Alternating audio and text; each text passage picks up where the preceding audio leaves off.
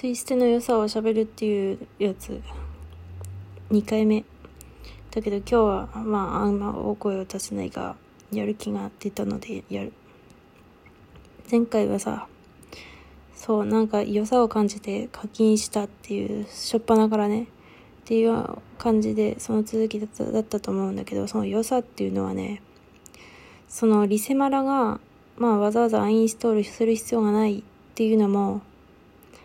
そうもちろん。なんかもう最初最初からリセマラをすることを前提とちゃんと考えられててそれをもうどうしようもないからそれを何組み込んでるっていうか受け入れてるそのリサーチ力みたいなものがすごいなって思ったんだよね。あと何だったかな。あと何らかの理由があったんだけどでもまあ思い出せないからまあなどなどで直感でまあこれは結構やりやすいゲームだぞと感じやった気がするな。で時系列で喋るの大変だからまあ爆あの箇条書きにしてあここがすごいと思ったところを言っていくけども。あと基本的にインストールの時間がすごく短いよね。最初はどうだったかちょっと忘れたけどもなんか毎回メンテナンスがあったりする時あったりした後ダウンロードするのもすごく早いしあとこう授業もねあのツイステッド・ワンダーランド知ってる人はもう知ってるだろうけどもあのプレイ内容としては基本的にストーリーを読むことだと思う。あとガチャ。でもその他の要素って意外に大事かもしれないねって思ったんだけど例えば他のゲームとかだったら素材集めるために集会をしたりするじゃない？で、ツイステッド・アンダーランドも、まあ素材というかカードレベルを上げるために集会をする。しかし、最初からちゃんとオート機能がある。これ天才だよね、マジ。いや、あの、ちょっとちっちゃいことだけど、マジ天才だよね。いや、グランブルーファンタジーとかもあるよ。でも、グラブルもすごくそこはいいと思うんだよね。だからいいと思う。でも、ツイステにもちゃんとオート機能、しかもループ機能がちゃんとしっかり最初からついていると。いや、ほんとすごい。しかも、とてもとてもゲーム一個一個、いあゲームっていうか、その、システムっていうか、そういう、なんか、まあ、授業とか、あるんだけど、その一個一個が、とても軽いし、そう。それにこの、正直タップだけするゲームとかあるじゃん。あれめんどくせえじゃん。あ、あ、めんどくさいよね。まあ本当はめんどくさいじゃない。しょうがないけど。でもちゃんとそれはまあゲーム要素としてはしょうがないというか、うーん。だってタップめんどくさいからタップだけのゲ要素のその何システムを省こうって言ったら他にやることなくなってしまったりまあタップだけだからこそ簡単だっていう良さもあるからでそれをちゃんとオートとかループにすることでこう面倒くさいけどもこちらなんかこうとてもこうなんだろう読者の目線に立っている作りをしているのが本当にすごいなと思う。うん。うん、あと、あと結構任天堂作品にもそう思うんだけど、なんか、もともと据え置きがソシャゲになって任天堂のゲームもさ、ポケモンマスターズとかもさ、最初、まあ結構ちょっとやりにくかったけど、なんか、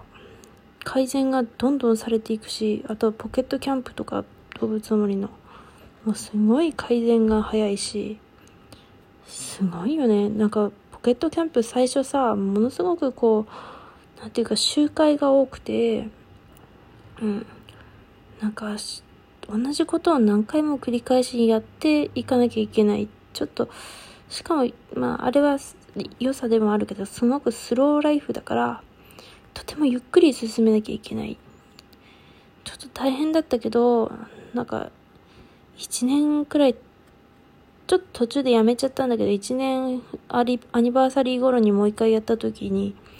なんかそういうのがもうほんと一切なんかほとんどスキップできるようになってたっていう。あれもすごかった。びっくりした。え、こんな、むしろそれがプレイの醍醐味というか、それをやることがプレイするっていうことなのに、あの、動物のお願いを聞くとか。それを、なんかほとんど10回タップしなきゃいけないのをたった1回で済ませられることにやるようにしてあったりするっていうのが、え、いいの？ってびっくりしたけどすごかったね。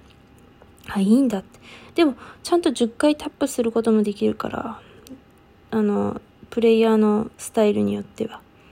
いや、すごいなっていう。すごいね。うん。やっぱなんかこの、ただお金を儲けることだけではなくプレイヤーの目線に立って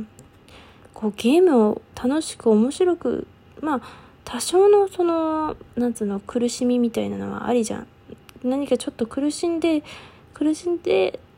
でなんとかクリアした達成感っていうものがやっぱゲームは楽しいところがあるから多少のその負荷みたいなストレスみたいなのはあるべきだと思うけどもでもストレスもありつつ、こう、プレイヤーが楽しめるっていうのをなんか、第一に考えてるのかなっていうのが本当すごい。なんかそういうのを感じると、プレイヤーを大事に、プレイヤーを大事につか、プレイヤーが楽しめるようにっていう気持ちをなんか感じると、チャリンチャリンってしたくなる。から本当にすごいなって思うね。うん。で、ツイステに戻るけど、ツイステッドアンダーランドもそこがすごいよ。あと、アイテムも、まあ、こんな、アイテムも結構すぐくれる。魔法石が、魔法石でガチャを回すし、それは課金できるわけ、魔法石にね。で、その、でも課金要素の魔法石も結構頻繁にくれるし、しかも、あ、これ結構、なんかのゲームでもあった気がするけど、その、魔法石課金できるところもね、30日デイパスっていうのがあるんだよね。あのー、何歩かな何、40個、40個から50個くらいは優勝席として買って、あと30日毎日確か無償で5個かな ?5 個ずつ毎日5個か忘れたけど、5個もない、5、3、15、5個かなわかんないけど、毎日こう、与えられるっていうものがあってあれすごいよね。500円くらいでそれができるのよ。いやほんといい。最初うちやんなかったけども今やもう30日デイパスを毎回買ってるね。今月はうっかり間違ってまあ普通に500円くらいのワン宝石買ってああれ？なんか今日もらえないぞってなってあこれ30日デイじゃないやつ買ったなと思って。もう一回買い直すっていうことがあったけど、だってむしろさ、だったら1ヶ月500円でもいいじゃない？っていうか、多分、運営としても1人から1人500円ずつ徴収できれば、結構な額になると思うのよ。まあ、ツイステなんてプレイヤー数が、の多さなんてさ、こう、公式のツイートのいいね数や RT 数からもあ、これはめちゃくちゃ人口が多いぞっていうのが察せられるわけで、ますますまあ1人から500円なりないしね、徴収できればかなりでかいと思うのよね。だって1ヶ月1冊単行本出すようなものとは違うかわかんないけど、感じはね。こプこっちプレイヤーとしてもすごくお金をかけやすいし、学生にとても優しいよね。学生から月1万とか2万とか徴収するのはなかなか大変だけど、500円ならお小遣いの範囲内だもんね。うち高校生の時5000円のお小遣いはもらっていたけども、それでガチャとかちょっとやばいよね。無理すぎるよね。いや、学生の時にソシャゲが流行ってなくてよかったって思いますね。ちが高校生の時はですね、まあ年齢バレるけど、インスタはありましたね。インスタをやってたよ、うちは。でもあの、日本人はほとんどやっていない頃のインスタグラムだったから、すごく静かで、今みたいにキャピキャピしてなかった。すんごく静かで、まあ、居心地は良かったんだけど、今のインスタは全然やってないですね。それでうんともう一個言いたいこと忘れちゃったから、まあ、次に行くけど。あとお話、まあ、ストーリースキップ機能がある。これもすごいよね。普通ストーリー読ませたいじゃない。でも初読でだよ。初読でもうスキップできるっていう。まあゲームはやりたいけどストーリーはめんどくさいって人もいると思うよ。うちもストーリー読んでいないゲームなんてもうたくさんあるよ。ほんと。逆にストーリー読んでるゲームの方が少ないっていうか。だだからさもうそのストーリーをスキップさせてくれることが本当にありがたいよね。ただツイステの場合なんかそのストスキップさせてくれるありがたみも逆に まあありがたくてあとストーリー自体が結構面白いからちゃんとスキップせず全部読んでるけどほんとすごいなツイステッドワンダーランド。他にもいっぱいねリズムゲーについてとかもあるんだけどもう時間だから。今日は第2回としてここら辺で終わっておこう。